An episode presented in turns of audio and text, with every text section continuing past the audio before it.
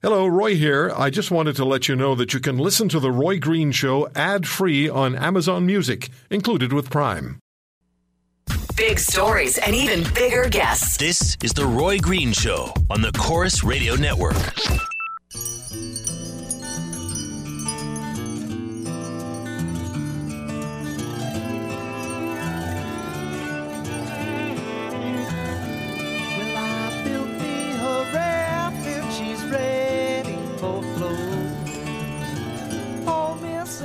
Emails to roy at roygreenshow.com. Twitter is at The Roy Green Show, and you can read my blog on uh, your favorite Corus radio station, likely where you're listening to this program now.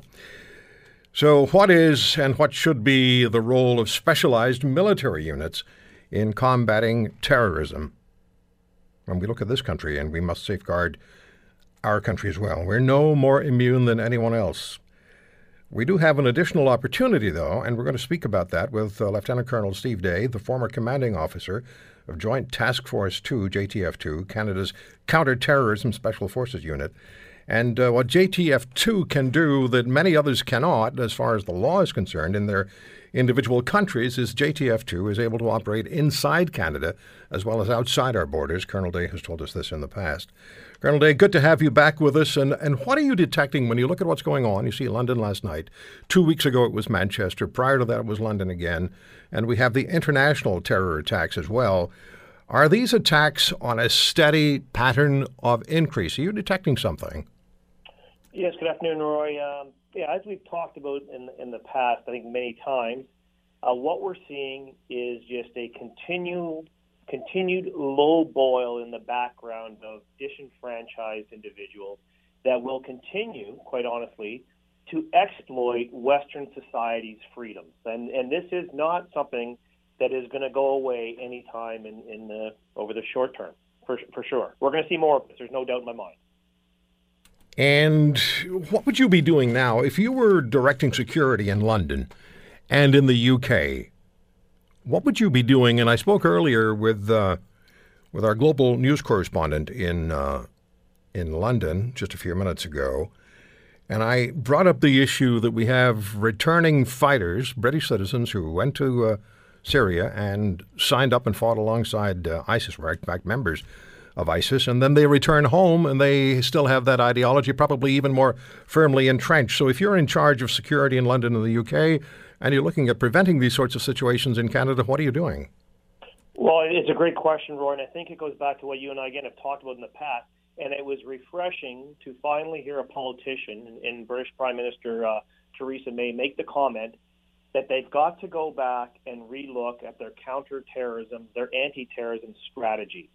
And until you get a strategy that has got political support, and then you appropriately resource it with the men and women and the tools to do the job, and then most importantly, from a, uh, a Western perspective, we build a legislative and rules-based framework around it.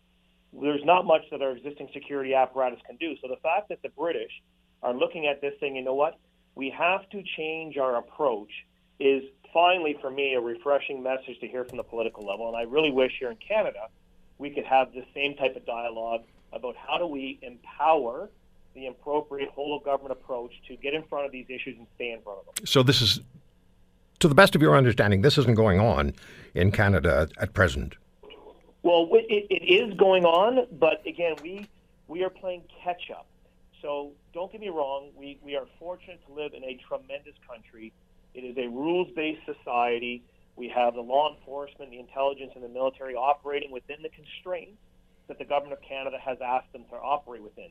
But the reality is, to get in front of, of these lone wolves, these small cellular, either mass murderers or terrorist networks, means you need to empower the law enforcement, the intelligence community, and I would argue the special operations community to do um, maybe preventative arrests or discussions with individuals who are spreading extremist points of view.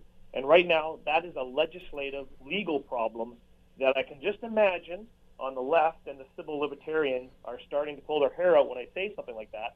But the reality is, civil liberty, prosperity, safety, and security are not mutually exclusive domains. In the West, they are all interlinked. So this is not a civil liberty or security conversation. It's a civil liberties and security, safety, and prosperity conversation. Yeah, and Colonel Day, that is going to be driven by the people of Canada. Uh, the politicians will have to follow. If there's a reluctance to approach this, if there's a reluctance to set aside political correctness, the people of Canada will make that very, very clear to the politicians, and they will have no choice but to follow. Well, uh, uh, and I'm not convinced, quite honestly, that the people of Canada um, understand the, the gravity of the situation and understand what needs to happen because, you know, and using the, the, the, the current language around fake news, we are having a hard time in, in the West in having an informed and non-emotive discussion about how do we secure ourselves and make ourselves safe and prosper in the 21st century. We have a very hard time having that conversation because sometimes the uninformed are putting out opinions to the ill-informed that are in some cases knee-jerk reactions which are not allowing those that with the knowledge to get on to do what they need to do. That's frightening. The uninformed influencing the ill-informed. That's a that's a dangerous combination. Colonel Day, you, you have a, a company, uh, Reticle. Tell us about what it is you're doing at Reticle, and are you engaged in uh, uh, advising private organizations on the security matter? What do you do with the com- at the company? Yeah, so at the with Reticle, we've got a bunch of um, networks of former national security subject matter experts. So whether that is individual security, like you said, for private individuals, public corporations, or uh, private corporations, we offer training and advice to those folks to allow them to live and prosper, if you will, in the 21st century. We, we do some cyber work, we do physical training, we do driver training. We just tell folks how to survive uh, if they have to be traveling. And uh, we do security audits. We do a number of different things. And we, uh, the other side of the coin is we also do some experiential uh, opportunities, teaching folks how to safely handle firearms, for example, or, or, or their vehicles, or again, how to, how to move through a third world. Yeah, important to this time, this particular time. As people become increasingly nervous, which is understandable, in the minute we have left, what would you advise the normal person who may be feeling vulnerable to do in the short term? Well, what I would suggest in the in the short term is just to be aware of your surroundings and not to look for ghosts under every rock, but just just to be aware when you're moving through 21st century environments, and specifically those spots that are known as soft targets, like we've seen concerts, uh, um, public events of any sort. If something just doesn't seem right, just be vigilant and then be looking out. If something was to go wrong, what are my avenues of escape if I needed to escape immediately? Or to get cover if I had to gain cover immediately. Colonel Day, thank you so much for the time. And what's the web uh, website for Reticle? Uh, the Reticle website, uh, yeah, www.reticle.ca. And uh, Roy, thank you very much for being on your show again. Now, always good talking to you. It's, uh, it's reassuring. Thanks, Colonel Day. Okay, have a great day. Uh, Lieutenant Colonel Steve Day, the former commanding officer for Joint Task Force 2, and that's considered in the special operations community globally our Canadian JTF2 is considered to be in the top two or three in the world. And um, Colonel Day has a new company that he started, uh, RET ICLE Reticle. When we come back, Dr. Christian Leuprecht, professor of political science and studies at Queen's University and the Royal Military College, is a Munk's senior fellow in security and defense at the Macdonald Laurier Institute, and we'll talk to uh, Christian about yesterday in London, and uh, he certainly had some significant criticisms of politicians as recently as after the Manchester attack. Stay with us.